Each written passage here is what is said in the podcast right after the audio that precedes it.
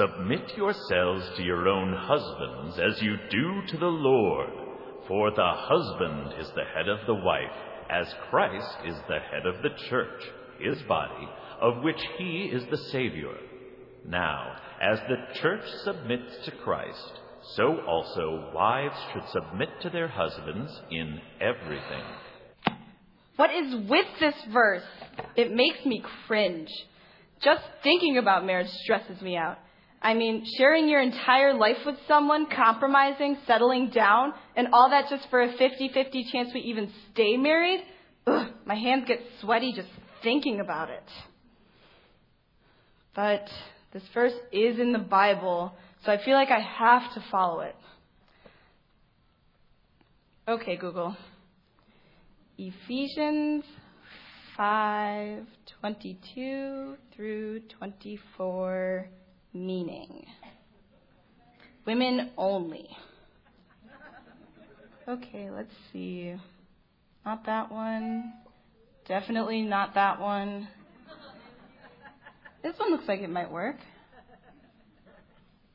Personally, this verse does not offend me, and I consider myself a very strong and independent woman. Okay, seems legit. Let's keep reading. Men and women have separate and different roles in a relationship. And I think it is important to establish that different doesn't mean one is better than or more important than the other, but rather complementary. This verse means that I am to allow my husband to be the head of our household, that as a wife, I should trust in him to make decisions for our family the way I trust in the Lord. Okay, I get that men and women are different, but your husband isn't the Lord. So why should you submit to him in the same way? It makes it sound like the husband gets more power. Let's see what else people have to say. This is hard. My husband and I have been married for almost five decades. That's 50 years. When my husband and I disagree and want to throw in the towel, we try to remember the verse that Paul wrote before this one, which is Ephesians 5:21. Submit to one another out of reverence for Christ.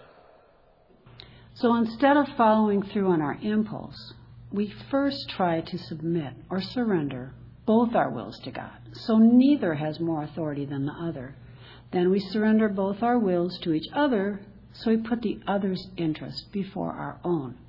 When we both say yes to that, it makes us equal within the partnership. Well, that sounds nice if my future husband says yes to doing that. But what if I make myself that vulnerable and he just leaves me or takes advantage of me? Let's see what else is on here. When I was a non believer, these verses struck me as evidence that Christians were stuck in the very distant past. Thank you. I feel these verses are totally useless to women nowadays.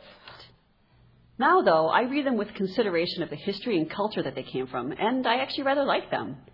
To me, the most important part of this message is in verse 25, after Paul tells us women to submit to our husbands. Husbands, love your wives, just as Christ loved the church and gave himself up for her. This was a radical statement at the time because back then, men had all the power. Women were essentially thought of as property. Paul, knowing that, tells the husband to love his wife as Christ did the church. That is, take the initiative in making a sacrifice for his wife. The man had to initiate it because he held all the power. Paul was defining marriage here in terms of mutual submission that protected both parties from being exploited. Yeah, that definitely makes a lot of sense. But what about the part that still says wives have to submit to their husbands? Do we just throw that part out the window?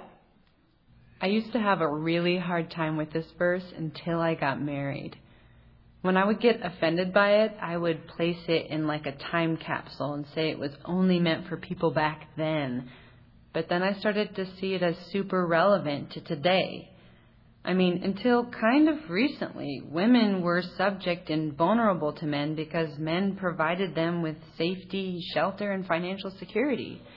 But now we live in a time where women can support themselves on their own and we're actually encouraged to be independent and strong individuals, which makes it really hard to swallow the idea of giving up any of that independence to another person, especially a man. Right? But we can choose now. So, what if instead we choose to use our authority to become vulnerable to our husbands so that they actually can build us up and sacrifice for us? Then, when we choose to give up some of our authority to them, it's an act of love that shows that we rely on them. We can fall into them and rest in them instead of just feeling like we have to do it all ourselves all the time. Wow, this was way more information than I wanted. I understand the verses more, but I also feel even more overwhelmed by the idea of getting married. I mean, so what if I sacrifice my independence and do all these things to be a good wife? It doesn't guarantee that my husband will do the same or that we won't get a divorce just because it didn't work out. It it just doesn't seem worth it. Sorry, ladies.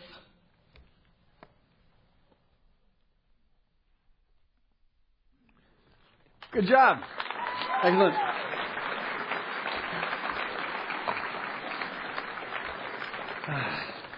There's no life without risk, but it is worth it, or so I shall now make the case. Um, I'm Greg, teaching pastor here at, Woodland Hills Church. Really good to see you all this morning and to worship with you and to be in God's presence. Uh, I'll, I'll, get to the skit in a little bit um, and talk about that dicey issue. What, what's up with that headship stuff? Uh, but before I dive into talking about marriage, I wanted to say a, a kind of preliminary word to folks who are unmarried. Um, first, I will be sharing some principles here that apply to everybody, and so I encourage you to not tune this out because you're not married, and we're talking about married. Uh, don't go playing Pokemon on your on your phone or anything like that. Stay tuned because uh, you'll get some things out of this. Second thing I, I wanted to address is just this. There's sort of a widespread assumption out there uh, in church world, um, and, and here in church world, I think it's sometimes shared here, that that the norm is to be married. That everyone's supposed to get married. You're supposed to. So if you're not married, you're not doing as supposed to. Uh, there's, if you're not married, there's, there's, there's something off here. Or if you're not married, uh, the idea is that you're, you're, you were wishing you were married and you're hoping to be married and you're longing to be married and you're just waiting in a holding pattern for that, that, that Mr. or Miss Right to come along, that true love, that soulmate who's going to complete you and fulfill you and, and, and end your loneliness forever and take away your sexual frustration. And I want to tell you that that assumption is a load of caca, right? It's a load of caca. That's Greek for something else I can't translate. It's, uh, no, see, here's the thing. Jesus never got married, so it must be okay not to get married. Paul never got married, so it must be okay not to get married. And, and yes, and Paul and Jesus both even say, they even say that, that uh, you're better off not getting married. And no married couple said amen to that, so that's good. No, they say it's a kingdom advantage not to get married, so it must really be okay to be married. Uh, and this idea that there's a you know, soulmate out there who's just going to complete you and make your life full and worth living finally is just a load of caca. There, there's no one out there that's going to do that, and there's no one out there that's supposed to do that because people aren't supposed to give us fullness of life. Jesus Christ is, all right? Amen? Amen. So, you know, it's okay to want to get married. I'm not saying that that's, that that's a bad thing, but don't let it define you. And don't put your life on hold waiting for it. Uh, life is always in the now. And so I encourage you right now to get fullness of life from Jesus Christ. Right now, live the full passion of life. And right now, submit yourself to God and ask, how can He use you to further the kingdom? Because Paul and Jesus were right. There are advantages. When it comes to furthering the kingdom, there are advantages uh, to being single. And so ask yourself the question, how might you be used to this advantage uh, to further the kingdom? But don't put anything on hold. Amen? All right. Now let's talk about marriage. Um, marriage has fallen on some hard times as of late. Uh, about 45% of all marriages end in divorce. Now that's actually down from about 10, 15 years ago. But the only reason it's down a couple of points from 10, 15 years ago is that more and more people aren't getting married as move in together. Um, and so there's even the belief in the institution of marriage is kind of becoming undone. Marriage is kind of sort of becoming unglued.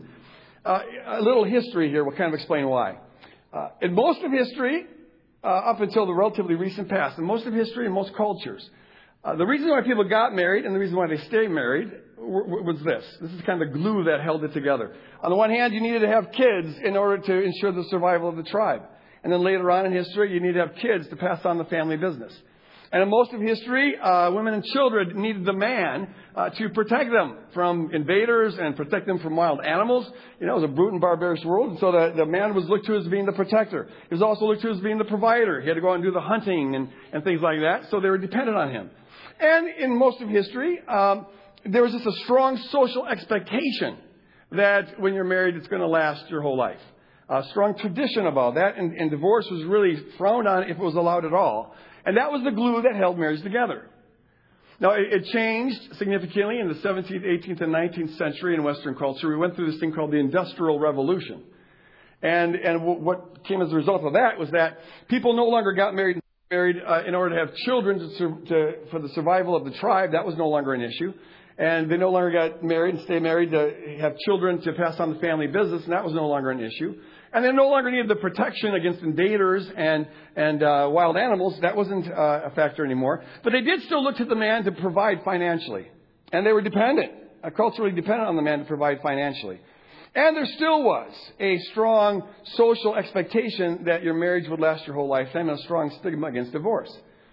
And so you still had some glue. Now, what's happened in modern times in the West, the last well, four decades or so, is that we've lost all those little glue holders. We no longer are concerned about the tribe surviving. Uh, no longer need to worry about passing on a family business. That's not why people get married stay married, anyways. Um, and, and now that women have joined the workforce, uh, they no longer need to look to the man to be the financial provider. And in terms of social expectation, well, it's not just not that strong. The, the social pressure to stay married for all your life. So what it means is that all of the, the, the, glue that held marriage together in the past, the reasons why people got married and stayed married, all of those things are now gone. So it's come unglued. The only thing we have left, why people get married and stay married, is preference, personal preference. You prefer it. And, and so it's kind of a consumer model of marriage. You get married because you this person's attractive to you and they seem kind of sexy and, and, and they, they are interesting to talk to and they're fun to be around and you share the same point of view, so you get married. Now, the trouble is that that's not a very strong glue because people change and opinions change. And Mr. or Mrs. Hot, she was sexy and attractive 20 years ago, but now not so much maybe.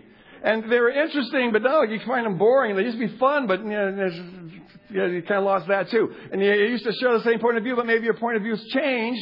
And so now you just don't have that in common. So there's no, no preference there. And what happens is you start looking around for somebody that you prefer more, who still seems a little attractive and sexy and fun and interesting and laughs at your jokes and, and, and whatnot. And so it's not surprising really that, that this is, that this institution's kind of come unglued in our culture. Um, it just doesn't work well as a consumer model. Now what we're going to see here is that from a biblical point of view, this is what we want to have. Preference shouldn't be the glue that gets us into marriage and that keeps us in marriage or not. It's got nothing about preference. Well, it helps to like your spouse, but, but we're going to see it goes deeper than that. So uh, the, the foundational passage on marriage in the Bible is found in Genesis 2. God created the man and brought the animals to him for him to name and to find a suitable partner, but none of the animals worked out. So it says, So the man gave names to all the livestock, the birds in the sky, and all the wild animals. But for Adam, no suitable helper was found. So the Lord God caused the man to fall into a deep sleep, and while he was sleeping, he took one of the man's ribs and then closed up the place with flesh. Then the Lord God made a woman from the rib he had just taken out of the man, and he brought her to the man. And the man said, this is now bone of my bones. Or it could be translated, this at last is bone of my bones and flesh of my flesh. And she shall be called woman, for she was taken out of the man. This is why a man leaves his father and mother and is united to his wife, and they become one flesh. And Adam and his wife were both naked, but they felt no shame. Interesting passage. Okay, there's this phrase, suitable helper. That's, the Lord is looking for a suitable helper for, for Adam. Um, it has the connotation of being a complementary equal. This is why Adam says, Ah, at last, bone of my bone, flesh of my flesh. Uh, he's really saying this is the same essence as me. It's almost like this is a new version of me. Me all over again, but with some curious and interesting, beautiful differences. And so, so uh, it, there's this commonality. We're, we're of the same bone, same flesh. In fact, what, what you have here, it's almost like God made two out of the one. Okay, so he was just sort of the first DNA splicing. Made two out of the one. And then in marriage, the covenant marriage, you're brought back together again and you become this one flesh. It's like, like you become one person again. You're reunited. And this one flesh idea, uh, it goes beyond sexual intercourse. It includes that. That's the sign of the covenant. But, but it, it, it, it's, it's a, really referring to a new reality that's created when two people enter into this covenant. And what marriage is about is when you, there's a pledge uh, before God and before witnesses, before the community who will help you live this out. There's this commitment that you will be for each other uh, for the rest of your life. You, you're bound there, and that creates this one flesh reality. Uh, and, and so, in a real, real sense, the couple's supposed to operate like one person, a suitable partner. Now, the idea of suitable partner also has this connotation of, of partnering for a purpose. There's a, there's, a, there's a task to be done, and this partnership is to fulfill that task. Um, it, it, that's why the NIV translated suitable helper. But helper doesn't have the connotation of an assistant, like Eve is just going to be Adam's secretary or some kind of assistant there, gopher or whatever. No. Um, it, it, it's, it's, a, it's a complementary quality. You both carry that out together, sharing responsibility for it. And you can see that just by asking the question, well, what was the task that they were, that, that they came together for? And the answer is, first thing the Lord said to human beings, maybe the only command we've ever fulfilled to the full, and that is be fruitful and multiply. Be fruitful and multiply. Now, in accomplishing that task, I, unless you're really bad at anatomy, you wouldn't want to say Eve was just Adam's assistant. Now, she had a little bigger role to play than that. Okay, so this is equal partnership. And they fulfill the task of being fruitful and multiplying. And then they fulfill the task of, of uh, carrying out God's dominion, having dominion on the earth and the animal kingdom, his loving care of the earth and the animal kingdom. So from a kingdom perspective, Marriage is this covenant you enter into to create a one flesh reality, reality where the couple are suitable partners for the carrying out of, of, of God's will. You're doing God's will on earth as it is in heaven. It's partnership with a purpose. That's how we should construe marriage. Now, when Jesus comes into this world, he inaugurates the kingdom. So the kingdom now becomes sort of the defining framework for a marriage. Jesus said in Matthew 6, uh, Seek first the kingdom of God. In everything you do, seek first the kingdom of God and his righteousness. Now, to seek it first, it's not something you can do sometimes but not others, or in some circumstances but not others, or some people but not others, or apply to some issues but not others. To seek first, Jesus is saying, is to make the kingdom the highest priority in your life all the time, in all circumstances, regarding all issues with all people. Uh, our life is to be lived seeking first the kingdom of God. In fact, whether you're married or unmarried, you've got to know if you're a follower of Jesus, you are here on assignment. You have a task, a job description. Uh, we are all called to be ambassadors of the kingdom of God, right? Representatives of the kingdom of God. Our job is to represent Christ to the world, to manifest the character of our King uh, to the world in a way that would invite them to then come into this kingdom and, and, and to be able to see what it is to live a different kind of life under a different kind of a king. That's our job description. And, it, it, it, there's no compartmentalizing of it. It's supposed to apply to everything. And therefore, it applies to marriage. Can think of marriage in, in, in the kingdom as, as, as God bringing together two people to create this one flesh reality, be suitable partners for the furthering of the kingdom of God. God is, is creating a dynamic duo for the kingdom. And you come together for that purpose. And we're submitting every aspect of our life whether single or married, uh, to that purpose. That's to define us in everything we do. I'll be honest. Uh, I usually lie, but I'm going to be honest in this moment. When I married my lovely wife, Shelley, the kingdom was not on my mind. uh, a lot of other things were on my mind. Kingdom wasn't one of them. Uh, you know, I, I, I married her because she was attractive and she was sexy and she was fun and we shared the same point of view and, it made sense to marry her uh, but the kingdom was not on my mind. There's a little bit, maybe a little bit of a, a, a quarter of a kingdom motivation, in that I was aware on some level that I, I, I really, that she was to be my suitable partner, and that she's very practical in nature. She's very practical, and I sensed on some level that I needed her to help navigate the world of normal people, which I've always found challenging. And, and so, so there's that much of a kingdom motivation, but otherwise, It was not kingdom at all. And I bet 98, maybe 99, maybe 100% of folks who are listening to this message right now who are married, the kingdom wasn't much on your mind either. Maybe there's some exceptions, but we were just in other places. And that's fine because we're all on a learning curve here, right? What's, what, what matters, and it's the only thing that matters, is that we're learning it now. And so now's the time where we start. To, it's all about retrofitting the kingdom into our life. Don't you find that that's kind of the main task? Is you got a stream of life going, and now you're learning about this radical kingdom stuff. So you got to kind of fit it in somehow. Um, but so we're, we're retrofitting uh, the kingdom into our marriages. Uh, but this is the time to start asking. I want to encourage all couples to start asking the question: What would it look like for us as a couple to understand that our job is to help each other seek first the kingdom of God. What would it look like for us as a couple to see ourselves as a dynamic duo for the kingdom? You know, uh, I encourage couples to you know, start thinking in terms of how you can support one another, encourage one another, pray for one another, even challenge one another to be the best kingdom people that you can be. For, for most couples, um, yes, for most, for most couples, part of your kingdom objective will be to uh, it's about raising kids and then then helping raise grandkids. And so you want to live in the question as a dynamic duo for the kingdom. Ask the question: How can we together? How can we work together to raise our kids so that they grow up seeking first the kingdom of God?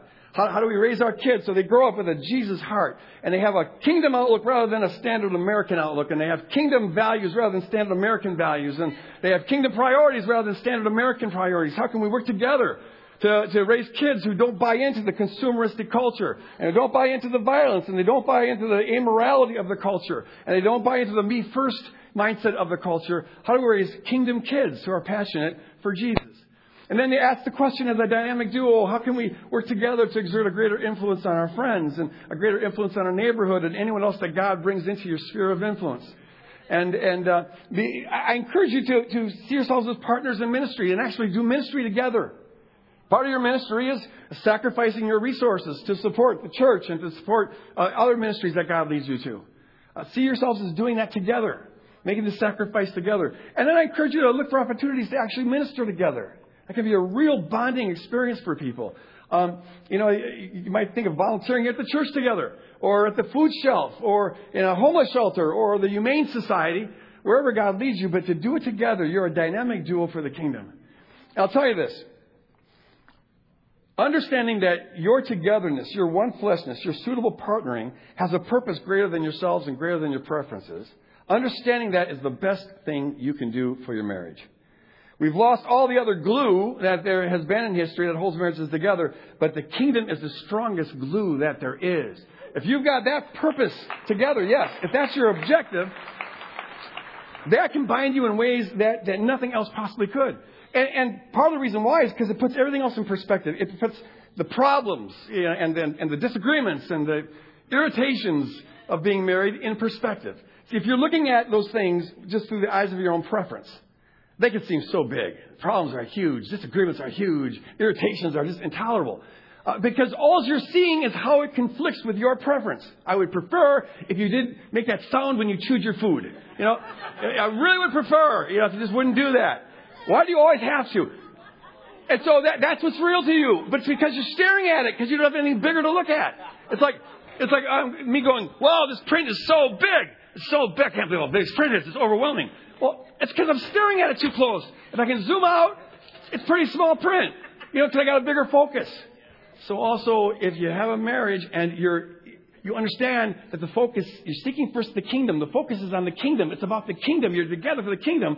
Well, that puts everything else, makes everything self. The bigger your vision of the kingdom is, the smaller all the irritations are of being married. All right? It's the best thing you can do for your marriage. Be a dynamic duo. Amen. I'll have an, another honest moment here with you. Um, Shelley and I have not always been a dynamic duo for the kingdom. In fact, truth is, you go back 20 some years ago, and our marriage looked more like a dynamic disaster than a dynamic duo. It was, it was tough going there for a while.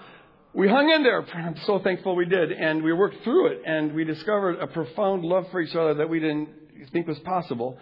And, and I think we've grown to actually function as a pretty solid dynamic duo for the kingdom. Uh, it's, uh, yes, amen, amen. Like everyone else, we've got growth areas, but you know, I, I am so acutely aware, I'm not just saying this, I'm acutely aware that I could not do what I do if I didn't have a suitable partner in Shelley. Uh, from preaching up here to the stuff I do out there and the kingdom stuff, and I, I couldn't do it. The, the, truth is, my head is usually so far in the clouds uh, that that I can't see the, the ground of practical living. And it's like I'm up there walking in this cloudiness, and Shelley has to hold my hand to direct me where I walk, because otherwise I'd stumble over myself and step on things and break things and create mayhem.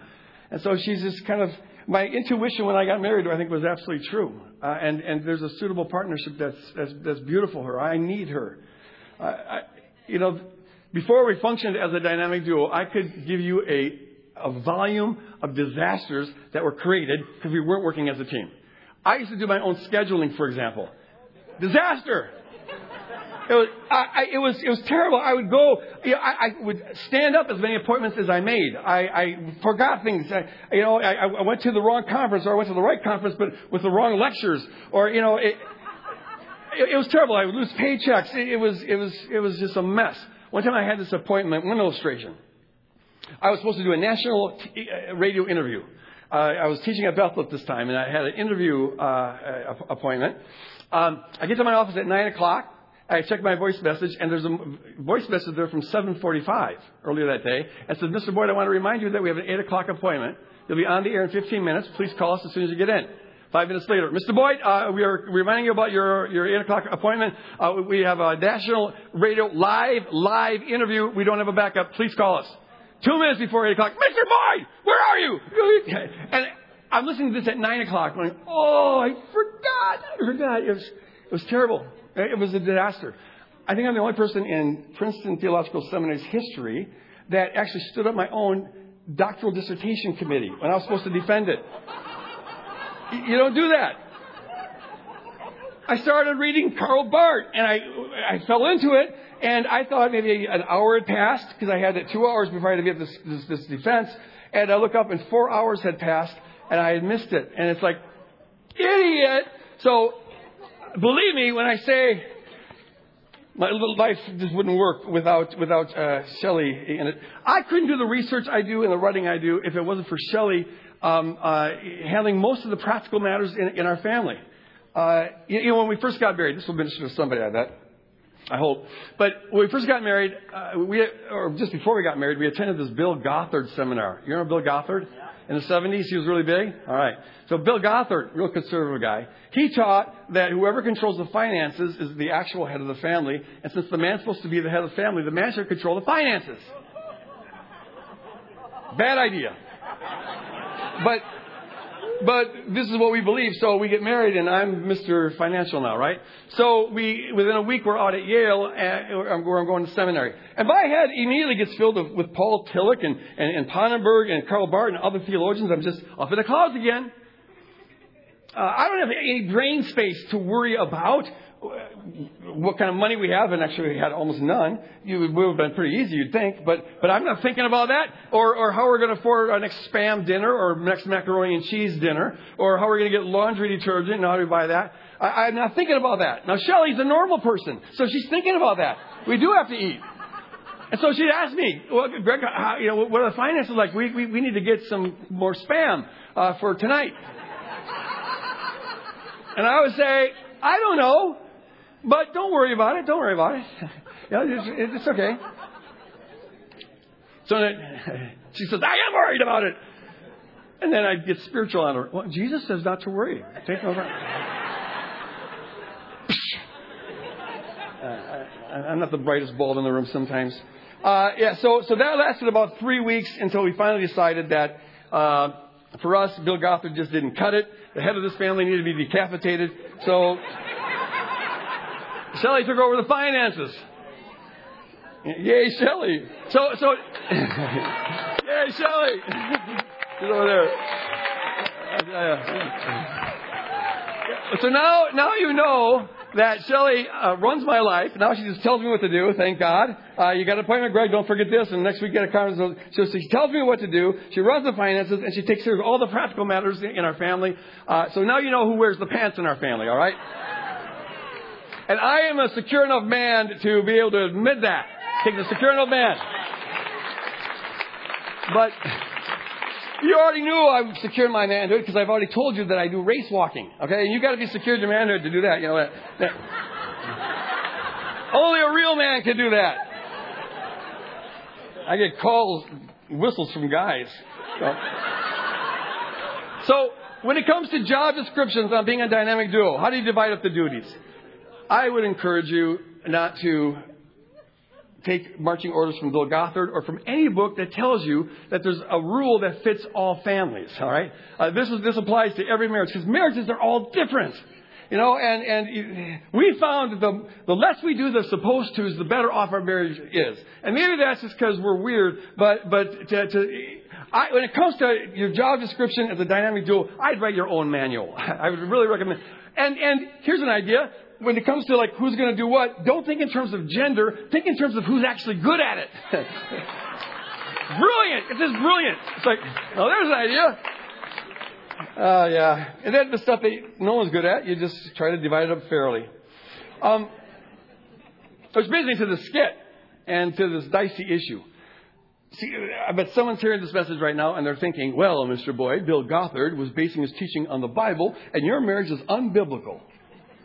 You're deferring headship to your wife.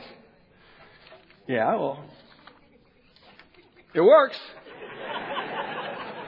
Okay, so we got to deal with this issue. Paul does say that the man is the head of the wife. He's supposed to be the head of the family. Uh, the question is, what does that mean? And the question is, uh, is that a timeless teaching? All right, so let's let's take it on. First of all, it's very important whenever dealing with a a text that you look at the context. What's before it, what's after it because that affects the meaning of things. If you go back to verse 1 in Ephesians 5, okay, the marriage piece starts in verse 21, but go back to verse 1, because that, that, that really sets the theme for this whole chapter. Paul says there, to be imitators of God as beloved children. And when you imitate God as beloved children, it looks like this live in love as Christ loved us and gave his life for us. Now, Paul says this to everybody, whether you're a man or a woman. Uh, this, this applies to you. Everybody is to live in love, and it looks like Jesus Christ laying down his life for us. So we're to live in a way that we have uh, with a servant spirit, coming under people, uh, um, not lording over people, uh, sacrificing for others, laying down our life for others. That's to be the lifestyle of every believer. Uh, now, then Paul goes on to start fleshing out what does that look like in different areas of our life. In the process of doing that, he comes to marriage. What does, what does it look like to live in love as Christ loved us and gave his life for us in marriage? So the first thing he says is submit to one another uh, in reverence to Christ. Because you're following Christ, do what Christ did. So, and that means you're submitting to one another, sacrifice for one another, come under one another. And that's what we'd expect him to say because that's what it looks like when the husband and wife are both obeying Ephesians 5, 1 and 2. Now, we, it's what we would expect Paul to say, but you got to know that it, that is super radical in the first century. It's not at all radical that Paul would say, wives, submit to your husbands, because they're already doing that. The culture necessitates that. What screams out, if you read this as a first century person, what screams out at you is he's saying, husbands, submit yourself to your wife. Because no one says that. No one was saying that. That is as countercultural as it gets. So he says, husbands and wives, submit to one another. That's what it looks like. Now, you also need to know that Paul is here reversing the curse. When Adam and Eve rebelled, uh, they invited a curse upon this earth, and it affected everything, including marriage. And at one point, the Lord says to Eve, this is part of the curse. He says that, that your desire will be for your husband, but he will rule over you. And God isn't saying this is the way I want it. God is woefully declaring this is the way it's going to be because of this rebellion and this curse. Now, the word for desire that's used here, teshuka in Hebrew, it, it, it has the connotation of uh, desiring to control, to manipulate, to connive. Uh, the Lord uses it in the next chapter when he says to Cain, Cain, beware, because sin is crouching at the door. It desires you. Teshuka, same word. It desires to control you, manipulate you. It's conniving against you. So, Eve, you're going to be conniving against your husband. You're trying to, trying, trying to get the upper hand. But the husband is going to rule over you. And the word there, mashal in Hebrew, it, it, has the connotation of subduing something, conquering something, tyrannizing over something. So what the Lord is saying here is that because of this catastrophe. Now, this beautiful plan I had to have one flesh, suitable partners working together to carry out a task, now it's going to turn into a power struggle where the woman's going to be trying to connive and, and, and, get the upper hand uh, with the man, but the man, because of his superior strength, is going to end up just brute, by brute strength lording over the woman. And that sadly has been a, more or less a description of marriage throughout history. It's a power struggle. Since the woman's not as strong, she'll just use her brains on how to control the husband. The husband ends up just imposing his strength. This beautiful thing that God had. Now, instead of being suitable partners, you become, you become contending foes with one another. See, when Jesus comes into this world, he becomes our curse to end the curse. Hallelujah. The curse is done. The curse is gone. The curse has been crucified.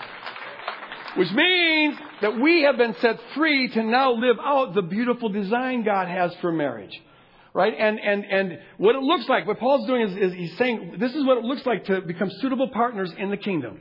You live in love as Christ loved us and gave his life for us. Husbands and wives doing that with one another. So it's, it's like this. Um, here's the curse. I'll show you my wonderful artistic work. In the curse, the Lord's saying, the, the woman tries to manipulate the man, but the man, by brute strength, lords over her. She tries harder to connive. He, by brute strength, lords over her. So there's this like king of the hill thing going on here. Who gets to have their way? Who gets to, you know, enforce their will on others? That's the curse. But what Paul is saying, here's what marriage is supposed to look like in the kingdom. You submit to one another. You submit, then they submit back, and you submit back to them, and they submit. And now you're having a race to the bottom instead of a race to the top. Uh, this is what it looks like to live and love as Christ loved us and gave his life for us in, in a marriage. So Paul is reversing the curse. And then he goes on to speak specifically to the woman and then to the man. What does it look like for you to submit? All right? And so he says to the woman here, we heard it earlier with uh, the, the skip. He says to the woman, and he uses uh, the Christ and church analogy. Wives, submit yourselves to your own husbands as you do to the Lord. For the husband is the head of the wife, as Christ is the head of the church, the body, of which he is the Savior. Now, the interesting about this, the, the distinctive thing that Paul is saying here, is not wives submit to your husbands, because they were already doing that. That's not distinctive. What's distinctive is the why and the how of how they submit. Because he says, Wives, want you to submit to your husbands as you do to the Lord, as the church does to the Lord as the church does to her Savior. And we don't submit to Christ because we're afraid of his brute strength. I hope you don't. Uh, it, it, shouldn't be fear that motivates us. It's what he's done for us. It's the love he demonstrated for us on Calvary that wins our heart. And so we bow before him out of love and adoration, out of gratitude for what he's done for us. Paul is saying, let that be your motivating, motivation for submitting to your husbands. You used to do it in fear just because he's stronger, but now it should be in response to the character that he's displaying to you. Uh, submit to your, to, to, to your husbands. And that's why he goes right on now to say this to the husbands. He says, Husbands, love your wives, as just as just as Christ loved the church and gave himself up for her, to make her holy, cleansing her by the washing with water through the word. Husbands, you used to just lord over your wife with brute strength because you could. Uh, now I want you to now uh, uh, you are to live towards her the way Christ has lived towards you. You have all the power.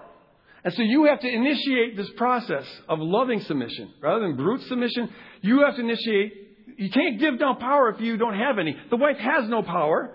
Uh, she's regarded as really being owned by the husband. So she's got nothing to lay down. She's already laying it down you have to initiate this unique kingdom thing of laying down the power because you've got it. So you've got the power. What are you going to do with it? Are you going to lord over her? You've got the privilege and the advantage. How are you going to use that? And he's saying, use it the way Christ did. He had all the advantages in the world. He's up in part of the Godhead and, and enjoying bliss, but he didn't cling, Paul says in Philippians 2. He didn't cling to those advantages. He rather divested himself. He emptied himself of all of that. He gave up his power, gave up his privilege, gave up the advantage. He became a human being for our sake and then went to the cross for our sake. Husbands, do that. You got the power, give it up. Give it up. And lay it down for your wife. Come under her. And take the initiative in doing that because you're the only one who can take the initiative in doing that. And then Paul's saying, wives, now, when, when, your husband does that, don't take advantage of it. Like, oh, finally, he submitted to me. I get to win. Because that's still thinking curse thinking. That's curse thinking. I'll get the no rule. No. Get rid of all that. You respond by submitting to Him. And then He submits to you and you to Him. And now you got this beautiful dance going on. So this idea of, of husband being head, is, is that a timeless teaching or not? Here, you, have got two schools of thought. On one hand, you have egalitarians. Uh, and I aligned with this school of thought.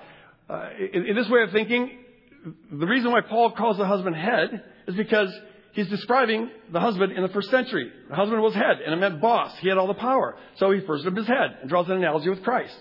But since now men don't have all the power, there's no reason to describe them as heads. All right? That's a first century thing. It Doesn't apply in this context. On the other hand, you've got what are called complementarians. And Woodland Hills has both, even on our staff. And complementarians believe that since the analogy is with Christ and the church, and that's a timeless reality, well, then the husband should always be head of the house. Now, from my point of view, if you are using the word head the way Paul does, that it doesn't matter. It, it, it, the marriage is still going to look like this. All right? If, you, you're thinking in terms of, of, of the way Paul uses it. See, in the first century, as in much of the world today, head, it was assumed that to be head means you're boss. You get to have your way. Right? Or at least you get the tie breaking vote. All right? So th- that's what the concept meant. Paul takes the concept of head and he turns it on its head. He, it, it's upside down. Because now headship just means that you have to take the initiative on coming under your wife. And so I have dialogues with complementarians, and, and they want to insist on being head. Uh, the man wants to insist on that they're the head of the family. I, I, I respond by saying, "Have at it, wonderful, because you are in charge of the department of self-sacrifice. You are in charge of the department of initiating submission. You are in charge of the department of, of, of deferring. You are in charge of the department of asking for forgiveness when you have, have uh, you know, squabbles. And I don't know a lot of wives who would disagree, who would object to that. You, you to take the initiative on that. And that's a beautiful, that's a beautiful model of headship. So, so it really doesn't matter. Personally, I think both should take responsibility for that. Yes. Amen. I think both should take responsibility for that. But uh, uh, I'm trying to disagree on that. If you and, don't note this. Paul says that Christ did this for the church while the church was eh, to make her holy and to wash her clean. In other words, Christ did this for the church when, she, when the church was unholy and unclean. In fact, while we were yet enemies, Christ died for us. So what it means then is that husband, if you're wanting to take the initiative, you have to do this even when your wife is being really nasty, even when she's nagging you, and even when she's just being the worst wife in the world, and she's driving you crazy, and the least last thing you want to do is even there you have to take the initiative on submitting to her to try to win her over and to make her beautiful and to make her holy and to make her clean. All right. Whether you do that, to, whether you both take responsibility for, for that or the, just the husband does, it's going to look like this. And this, folks, is is this is the beautiful kingdom. This is simply what it is. All Paul is saying is be Christian to one another. Husbands and wives, be Christian to one another. Be Christ-like to one another. You know, and, and, it will look like submitting to one another in love rather than trying to lord it over and get, get your way. Amen. So whatever your view is, whatever your egalitarian or complementarian, I encourage you to live a, a, a kingdom marriage, not a cursed marriage. And I encourage you to see yourself as dynamic duos of the kingdom. Have a purpose that's greater than yourselves and greater than your preferences.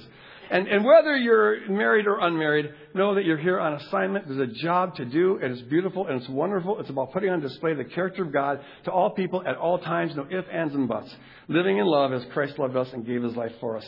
Live a self sacrificial life. Would you stand? I want to uh, call the prayer teams up here, and if you're here this morning and have any need uh, whatsoever that could use prayer, I encourage you to come up here and pray with these folks. Or if you're here this morning and you're not a, a follower of Jesus, want to find out what that's about, come up here, and these folks would love to describe that to you.